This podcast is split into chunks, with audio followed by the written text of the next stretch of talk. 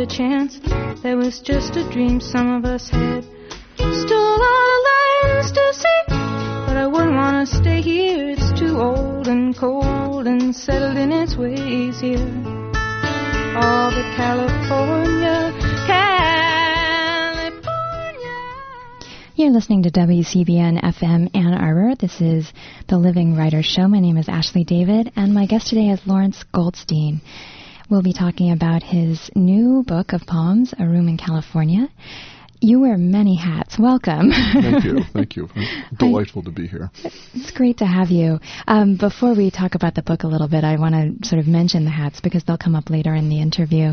Um, you are a professor of English at the University of Michigan here in Ann Arbor, the editor of the Michigan Quarterly, Yes. and the author of this is your fourth book of poems and the numerous books, scholarly and and uh, prose Yes. books as well.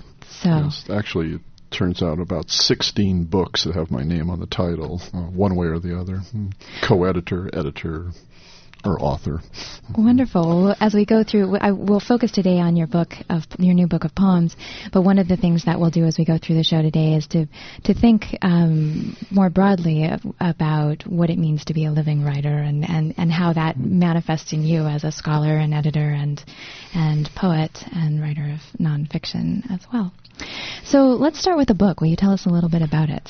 Yes, this is my fourth book of poetry, and it was written over a period of about 10 years, um, which has implications both for the range of cultural references, uh, for chronicling a period of time in which I move from, you might say, middle age to something more than middle age, uh, and also represents changes in poetic styles and in language uh, that all get included and contained in this book.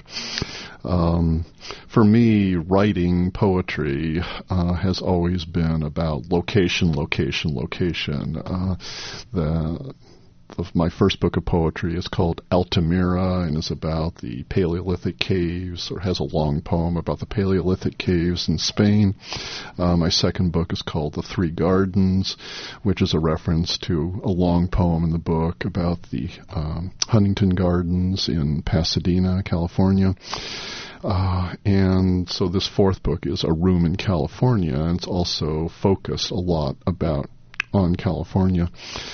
Which is your home state? Yes, I grew up in Los Angeles, and uh, you know, when you're growing up in a place, you don't see it as remarkable. It's just the place you grow up in, the place you play in, have friends in. It was really when I went away from it, when I went to graduate school uh, at Brown University in Providence, and then got hired here at Michigan, uh, that I began to feel the sense of being an exile, I guess, and began to think a lot about what uh, my my years in California really signified. Um, anecdotes of the past kept coming back to me, and I kept writing about them. And so all of my books have poems about California, and I think that this one perhaps has more and longer poems, although about half the book is on subjects other than California. But I think that that topic gives an organizing principle uh, and a, a, kind of coherence to the book uh, because I keep returning to certain memories. There are certain patterns uh, that recur throughout the book. So um, that I think is is one of the one of the aspects that holds it together.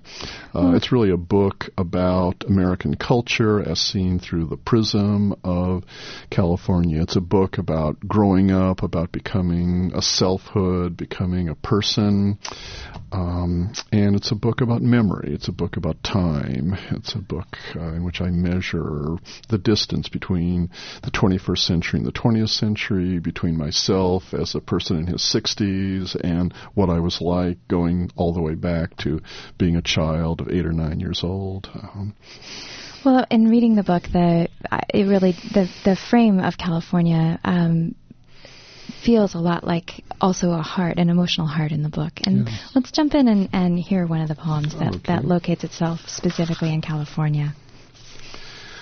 Okay, one of the features of California that's always interested me is as everyone knows, it's a uh, Southern California is a place that is obsessed with famous people, with celebrities. Uh, and I think it's no accident that throughout the book there are encounters between the speaker of the poem, who's sometimes myself, sometimes a different person, with uh, uh, a an actual person of some fame or some former fame. Uh, and so to me, one of the poems that's at the heart of the book, uh, in terms of these encounters, is called The Celebrity. And this is a poem based mainly on real experience, though, of course, there's some poetic license used in framing the story. Um, the Celebrity. To tell this story, I have to start close up. The odor of schmaltz, the acrid tang of herring, the obscene tint of gefilte fish, some affect of tribal communion in the city of angels. Then add backstory, the day's gut-wrenching last-minute win by the Rams, Bob Waterfield's slow dance in the pocket, pump once, twice, and a mile long pass to Elroy, Crazy Legs, Hirsch. After the touchdown, the celebratory late afternoon ethnic feast downtown. And then we'll pay a call on Aunt Esther, poor woman, the last Jew in Boyle Heights. So far, this is standard issue urban memory spot of post war time for the nine year old relishing the soon to be served wonder of it all, like Wordsworth's boy at the lake shore, waiting for hooted echoes from the ghostly woods. Spreading sour cream on my latkes, savoring the Yiddishkeit, more pungent than the plain English of West Side assimilation. Here's what makes this story different, deep. My father wraps my hand in his, leans, whispers feelingly, Look at that man behind you, corner booth, in the gray suit and blue tie. I catch the conspiratorial tone, drop my napkin, bend down, fire a glance at this simian, heavy-browed object of more than my scrutiny, none of which he acknowledges. That's Mickey Cohen, my mother hisses, less awestruck and quick to add an epithet. The vicious gangster. He's killed plenty. So I look again, but never catch his eye. Crazy Legs was my favorite athlete. I piously hoarded his cards, clipped his portraits from Sport, lined up for his far from classic movie bio. In reverie, I still recreate his eccentric moves, galloping down one sideline, Tom Fears down another, and gathering the peanut-sized ball to his gold jersey with stupefying grace. Everyone in the stands would rise and shout him into the end zone, ten yards ahead of any tackler. He was one kind of California idol, faster and more nimble, a flash of spirit wrapped in a body any boy would die for. You see, I'm being evasive.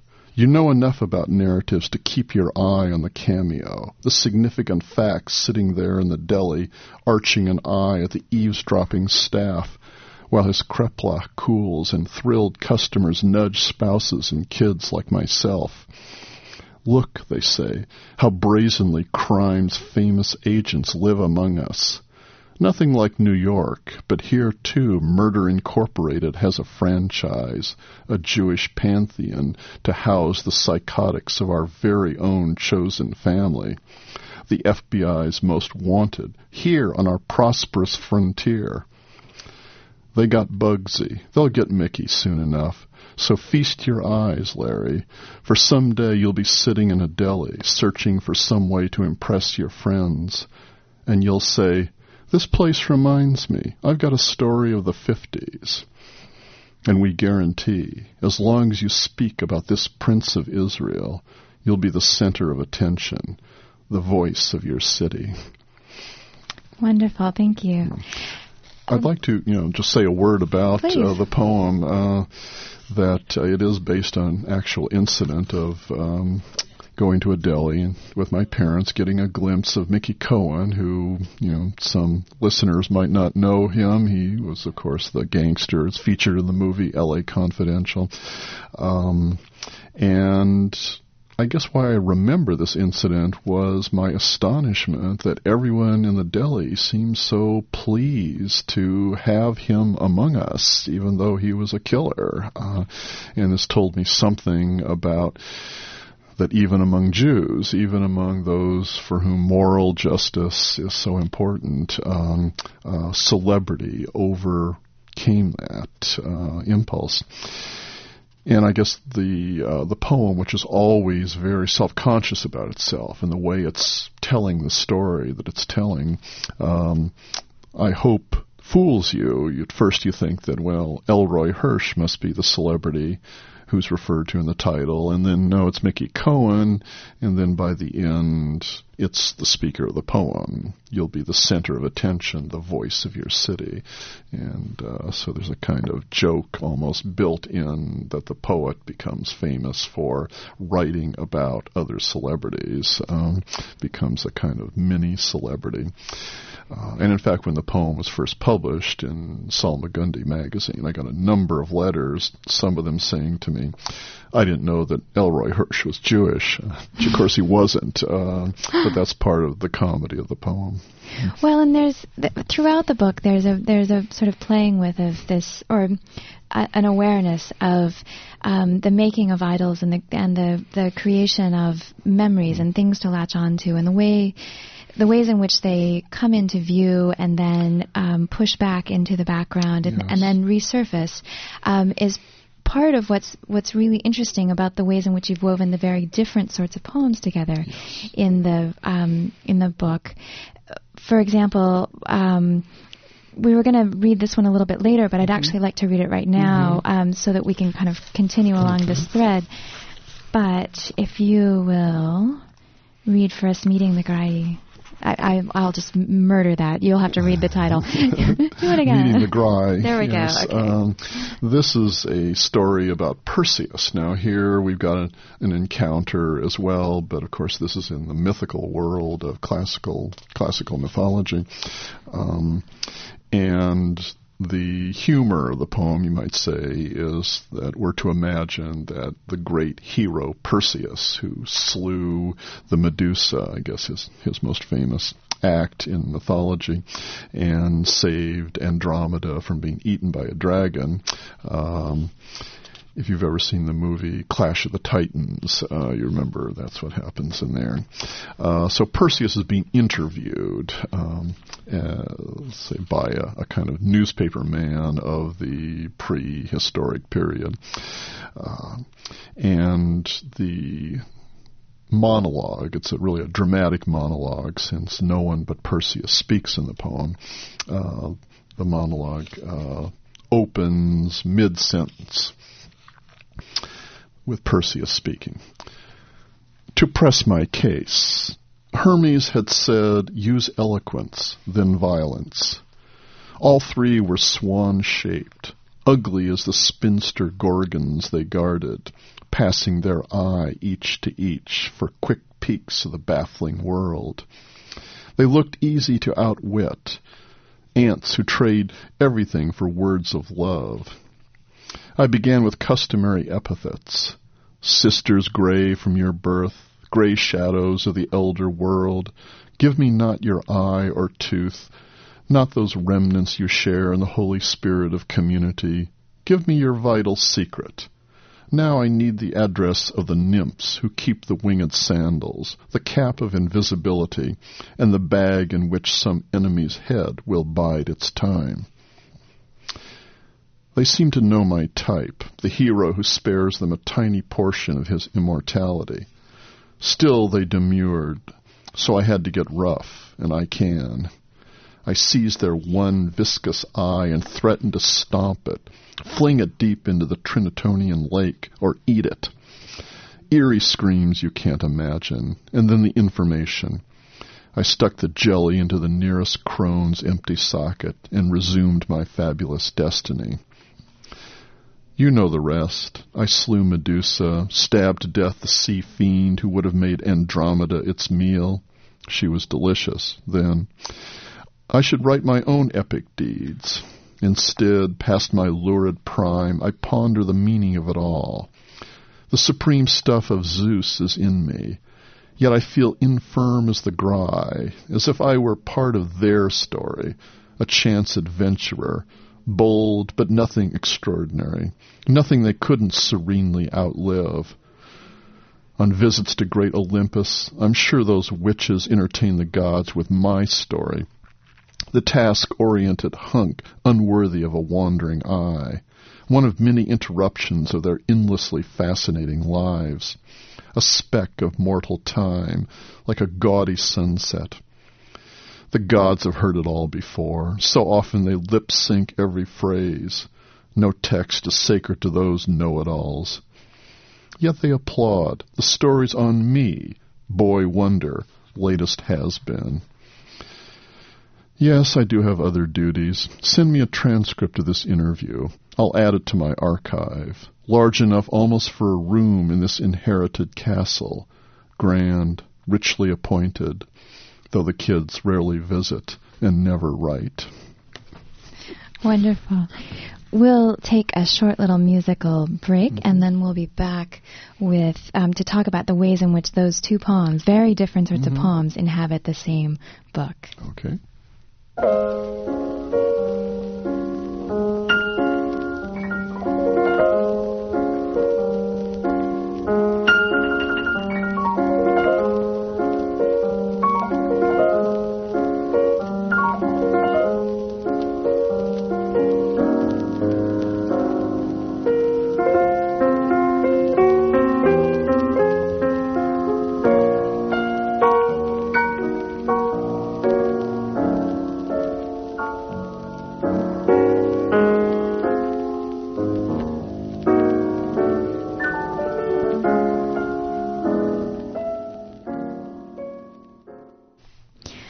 Listening to the Living Writers Show on WCBN. This is Ashley David, and my guest today is Laurence Goldstein, author most recently of the book of poems, A Room in California. We just heard from one of the poems in the second second section of the book, second section of the book called um, Meeting the Graii. And before that, we heard a poem that comes early in the book um, called The Celebrity. And um, these are the tonally there. There's a lot of different sorts of things going on. There's there's more of an of um, well, there's obviously narrative and story going on in both, but we've got idols in California, gangsters, and um, the the celebrity of um, or the the looking for and the creation of celebrity through the looking for of celebrity in um, your home state, and then we've got um, this piece that's that's working in a really different sort of way, but has a similar um, core to it. Would you talk about the ways in which they are in dialogue with each other, and how we've got the meeting of the Graii and the meeting of the gangsters? Right, I'd be glad to. Um, know, I th- always been interested in the fact that each of us believes or thinks of ourselves as the center of the world, the center of a large narrative, and other people are just minor figures in our endlessly fascinating life, as Perseus would say. Um, and if we can get out of our mentality for a moment and shift to someone else's perspective, then you realize what a minor figure you are in everyone else's life, uh, and that ought to bring some humility. Uh, and I think that you know what you find with especially uh, Perseus here is that he has undergone that process. You know, after celebrity comes the sense of loss, the sense of aging, uh, the sense of no longer being a hero, um, of more or less waiting in your castle for something else to happen, which may be a turn in your fortunes or just maybe death. Um, and so I think that that's where it fits. There's a paradigm of fame which everybody seeks out. Everybody wants to better his condition, as Adam Smith famously said in talking about capitalism. Um, everybody wants to enhance their selfhood, to make their story, their own personal narrative, a dominant one in the culture.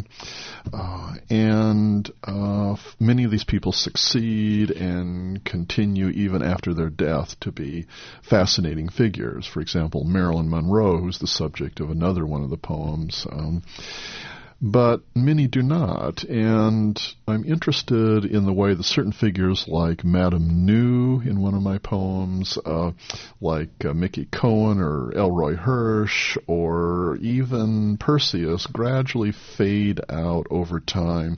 Uh, they may be interviewed, they may be um, written about, uh, but basically they themselves often lead a kind of posthumous life in their own life. Um, and nowhere nowhere is this more true than in Los Angeles, where it seems almost every week there's a new idol, I D O L.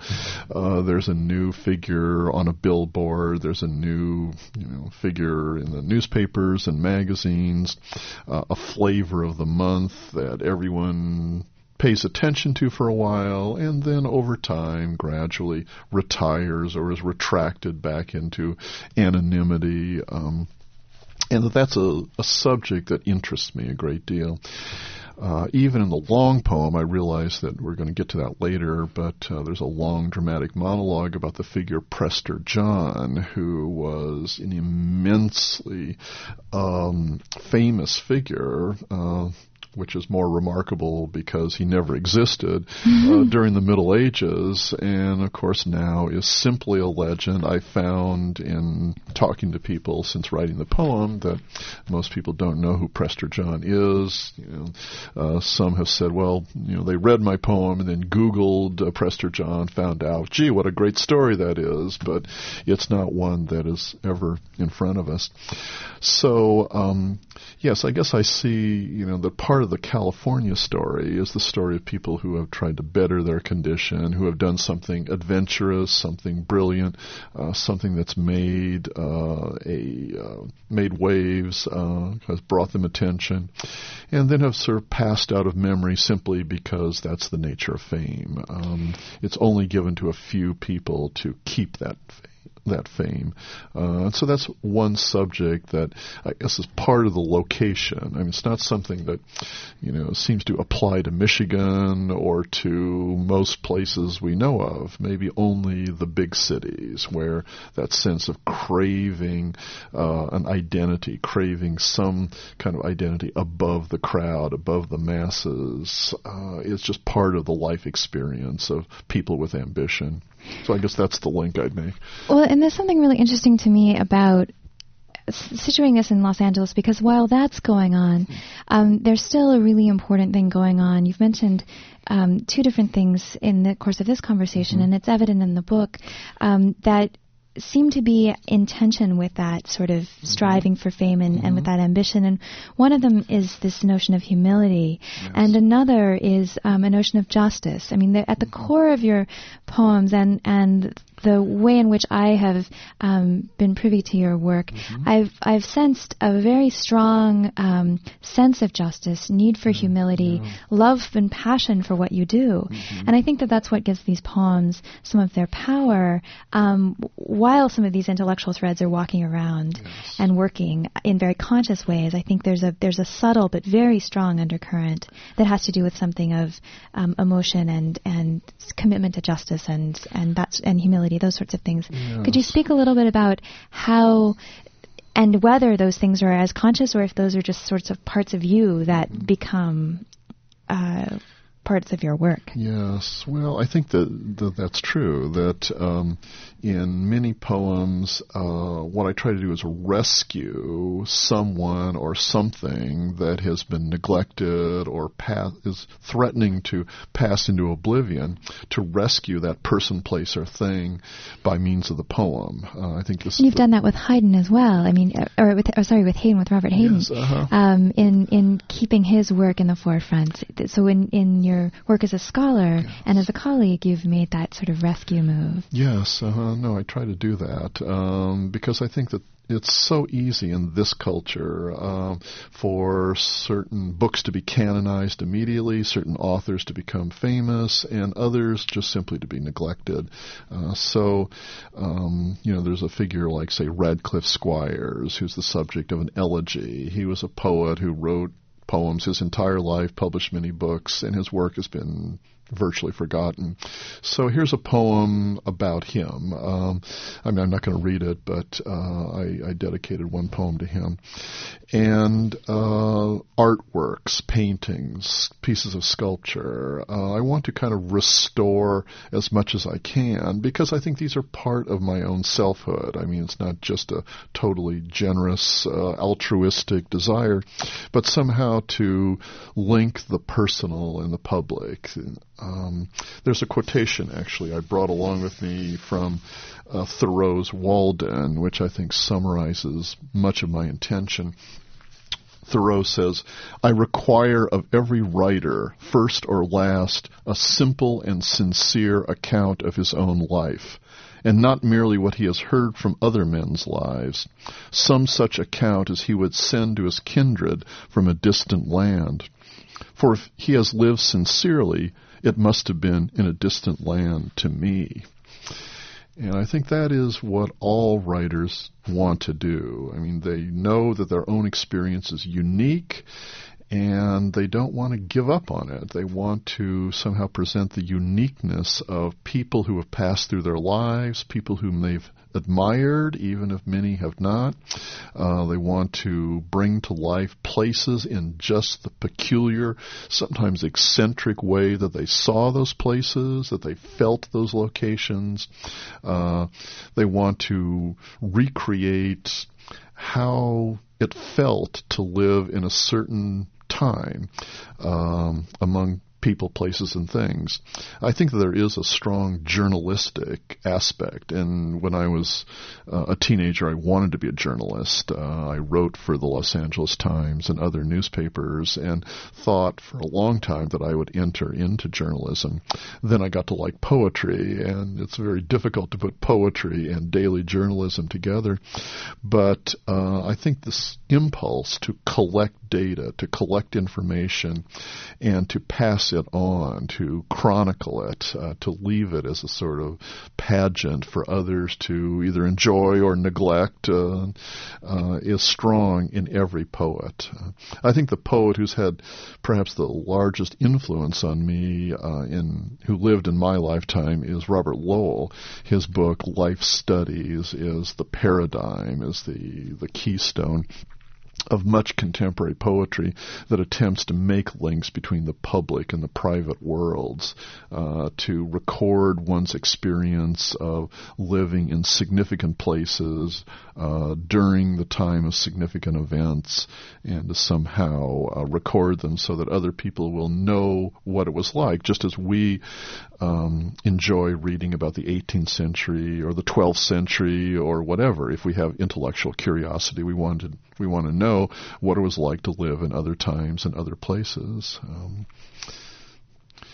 one of my favorite, uh, another influence on me was Karl Shapiro, um, a poet whose first book is titled Person, Place, and Thing. And I've always thought that is a great title. I mean, isn't that what poetry is about? Person, place, and thing along with my other favorite title, Robert Browning's book, Men and Women. Um, Which is also a theme that comes up in your book, is this encounter bet- in general, and then the encounter between men and women. That's true. Um, yes, I was surprised actually when I began to think about putting this book together and laid out all the poems I had written up to that point. Uh, in front of me and realized that so many of them were about some kind of encounter um, of, of male and female. And of course, this is true of much poetry and right, much but narrative. Yeah. It's it, but it's particularly interesting in this way because you're conceiving of the book um, as um, sort of a rescuing and, and memory, and and then mm. the fact that that rescuing in and of itself becomes an encounter, and that yes. the process of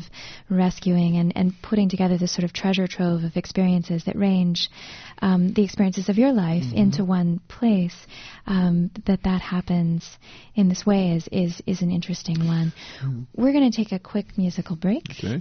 and we'll be right back. You're listening to WCBN FM Ann Arbor. We're 88.3. This is the Living Writers Show.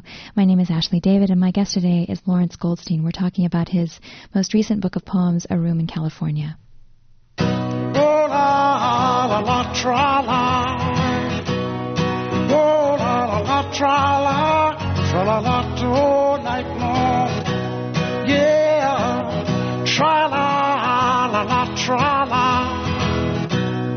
La-la-la-la-la, tra-la, tra-la-la all night long. Yeah, come on and let the good time roll. We gon' stay here till we soothe our soul. If it take all night long, one more time on and let the good time roll. We're gonna stay here till we soothe our soul. If it take all night long, I got to tell you, the evening sun is sinking low. The clock on the wall said it's time to go. I got my plans. Welcome back. It's five o'clock. It's WCBN FM eighty nine point sorry eighty eight point three Ann Arbor, and um, we're here with Laurence Goldstein talking about his book A Room in California on the Living Writer Show.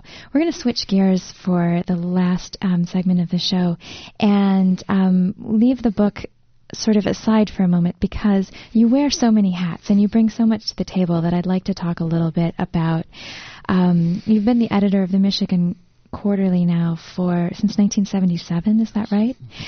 And you've been teaching here at the University of Michigan since 1970. 1970, yeah. and you've been writing since before that. So you've been working with poetry and contemporary poetry and what that means and how that's changing and and um, how history plays, um, and those are some of the themes that come out in your book. But I'm wondering if you could speak a little bit to you about your role as an editor um, and as a scholar and as a teacher um, of contemporary poetry and of poetry. Um, how, how what's what's the poetry scene these days? Very difficult, as you know, to uh, nail down because in a way the essence of poetry now is that there is no center to it. There's no one way that every everybody writes. And I'm sure listeners are thinking, well, has it has there ever been? And the answer is yes. I mean, there was, let's say, in the 18th century, um, a tendency for all poets to write in heroic couplets, uh, following Dryden and Pope and Swift's uh, example. Uh, and we might say that there have been other eras where there were popular conventions, popular modes. Um, even now, we can see that the rebellion against convention in the early part of the 20th century, what we call modernism, now many of the different aspects look very similar to us. But of course, we're right in the center of contemporary poetry and um, the essence of what's called postmodernism, which is both a time marker, you know, after the modernist revolution of the early part of the century, uh, but also a kind of aesthetic in itself. The essence of that is to be individual, to be unique, to try to be as different as possible from everyone else in order to make your claim. Um, so, you know, there have always been, say, since World War II, these schools like um, the New York School of Poets or the Beat Generation or the Confessional School or so forth, um, which have given us a little bit of coherence. Um, but we've never been able to figure out which of those schools is central, which is mainstream. Maybe they all are, in which case perhaps none of them is. Uh, but and is that part of the point? I mean, if we have uh, if the point is the individual, do we have um, the the multiplicity of schools, multiple voices? I mean, you know, polyvocality, and Bakhtin, all of. I mean, yes, this is an important yes. part of our contemporary or our current history. I guess can you say a current history? Forgive me. We'd like to write it now. Well, that's true. That's what we were talking about earlier. Um, the idea that okay, you want to find a style and a structure that is that ex- express of your own selfhood, of your own personhood. Um, now, you know, you can do that thematically. Let's say by including a lot of references to popular culture, uh, to historical figures, to historical events, or to write in a genre like nature poetry or love poetry.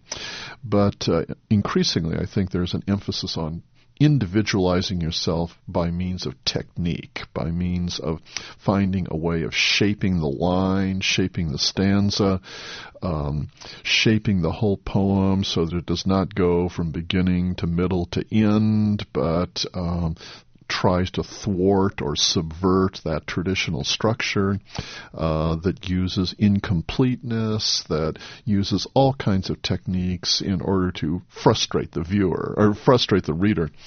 Um, Susan Sontag famously said that the hallmark of modern art is to make itself unacceptable to the reader uh, or the viewer. And I'm not so sure she was right about the early part of the 20th century, but I think that's a phrase that might be used to describe the contemporary situation. At the same time, of course, that there are many poets who are writing very traditional poetry. Well, and it's an interesting slip that you that you just made in talking about poetry. Before you mentioned Sontag, you said to to frustrate the viewer because mm-hmm. um, our our this moment is is a lot about um, the visual. Yes. And there's all this controversy going on right now about, well, do people still read? Are yes. they buying books? Um, it, it's a controversy I, am not so interested in because, of course, people are still reading books, but it's still a very interesting mm-hmm. thing, mm-hmm. and particularly interesting when you when poets and writers are trying to figure out how to frustrate the audience. And yes. is the audience a viewer even if the audience is reading? Yes. How do you configure an audience? What's that about, and how does that help you think about constructing your unique voice. That's right. How if you think you of film as a paradigm, for example, I mean, there's popular film, uh, and then there's what used to be called underground film, or independent film, or experimental film. And generally, in America, there's been very little interest in underground film. It's something you might see in a couple of cities in little art houses, but there would be no popular attention to it. Uh, whereas, of course, sort of mainstream movies can be seen by hundreds of millions of people uh, around around the globe.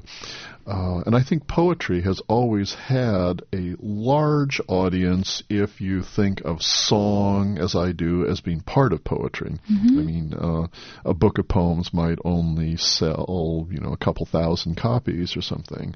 And so people think, oh, well, then how important is it? But if you think of song, song lyrics as being poetry, then you could say that there's nothing on the planet more popular than poetry.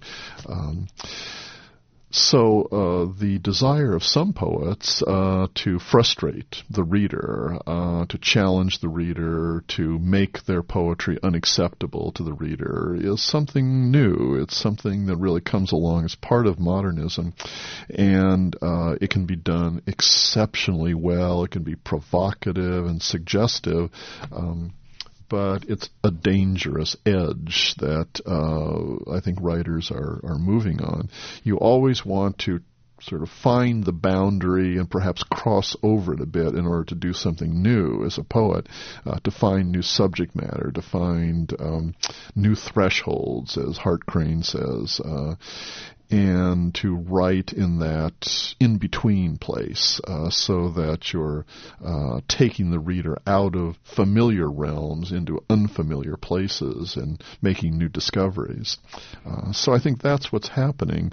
And whether someone like John Ashbery will uh, be seen 20, 50 years from now as a central figure, whether he you know, he's been very influential, whether that influence will continue and come to be seen as seminal and his work is canonical, or whether it will be someone else uh, who you know who will occupy that space. Um, I was reading a piece about Sharon Olds this morning, very popular poet, writes very differently than Ashbery, writes very uh, uh, coherent narratives, mainly about herself. Um, whether she will perhaps, you know, following Sylvia Plath, become a kind of major figure, uh, or neither of them, and someone who well, is writing now that we're hardly aware of, but who will, like Emily Dickinson or uh, someone of that sort, emerge as a as a great central poet in the future. We just don't know. Well, and I wonder if you'll speak um, about a little bit about um, there's a there's a very popular wave across the country. You mentioned song lyrics, and mm-hmm. if, if we count that as poetry, then it's one of the most popular forms of expression on the planet. I wonder if you'd speak a little bit about the spoken word um, and the, the, the poetry slams that are um, in major cities, and they've become events, yes. Um, and not just events in communities from which they hail, but they're events that people are going to yes. as um, as an important way to participate in, in poetry. That's not the stuff of the Michigan Quarterly. That's right. Uh-huh. So where do you see that, and how do you think about it? Is, is I'm very much in favor of it. Um, I first got interested in poetry when I was growing up in Los Angeles, and the Beat Generation had just come to town, and I used to go up to Sunset Boulevard or Hollywood Boulevard to some art house and uh, uh, or some nightclub and listen to the Beat poets read their work, and I've always loved poetry readings. The poetry slam, I'm not so sure about. Uh, certainly, I'm interested in that oral energy, and I've only been to a couple of poetry slams. I've heard a number of them on tape, um, so I like what I hear, but it's true, I'm not sure whether this is going to continue to interest us on the page. And so, for the Michigan Quarterly Review, I'm always looking for something that is stable on the page and that has interest uh, as a literary document that uh, or text that uh, reveals itself uh, through a complexity of language that I think you don't get from somebody who is speaking on a stage rapidly um, to a, a huge audience that may have very little background in poetry. Mm-hmm. And and it's also a very different thing what you're getting from song lyrics. I mean, there are very few Yes. People writing song lyrics today who you might include in sort of the the realm of literary poetry or the the stuff of the Michigan Quarterly. That's right. I mean, uh, I, uh, you know, I love uh, Bob Dylan and the Beatles and so forth. That was that was the music I kind of was most excited by when I was uh, in my teens and twenties. Um, and I don't really know perhaps enough of the song lyrics that are being done this year or last year to say how good they are. But um, uh, if they're good, I want to hear them, and I want to, you know, I want to even see how they look on the page. Great. Well, let's talk a little bit about um, sort of some upcoming events. You have a reading coming up. Yes, on October 6th, I'll be reading my poetry in the Rackham Amphitheater. That's the one on the fourth floor um, at 5 p.m. So everyone is invited to that. Lovely. And then you have another. But this this book of poems came out this summer. Is that uh, in August. in August? Yes. Okay, so it's Mhm. just out. Mhm. And you have another book coming out in October. Is it? Yes, next month the University of Michigan Press will publish um, a volume that I edited called Writing Ann Arbor, and it's an anthology of writings about Ann Arbor from the beginnings, you know, 1820s, 1830s, up to the present day, uh, which includes many very famous writers who have passed through Ann Arbor, who've been undergraduates or graduate students here, and have written about the city. So again, we're back to location, location, location. and more local, even. We're back to the local location. Well, Larry, I want to thank you so much for joining me today. This has been a real treat. We have been speaking today on the Living Writers Show with Laurence Goldstein, author most recently of A Room in California and of the forthcoming Writing Ann Arbor. Writing Ann Arbor, um, also the editor of Michigan Quarterly, and a professor here in the English department at the University of Michigan. Thanks for joining us. Thank you, Ashley. This has been a pleasure. Wonderful. Next week, we will have the British, British playwright Neil Bartlett, who is the author of the 1988 meditation on Oscar Wilde called Who Was That Man? We'll be talking about that book in particular, although he's written many other things. Please stay tuned. You're listening to WCBN FM Ann Arbor. This has been the Living Writer Show. My name is Ashley David.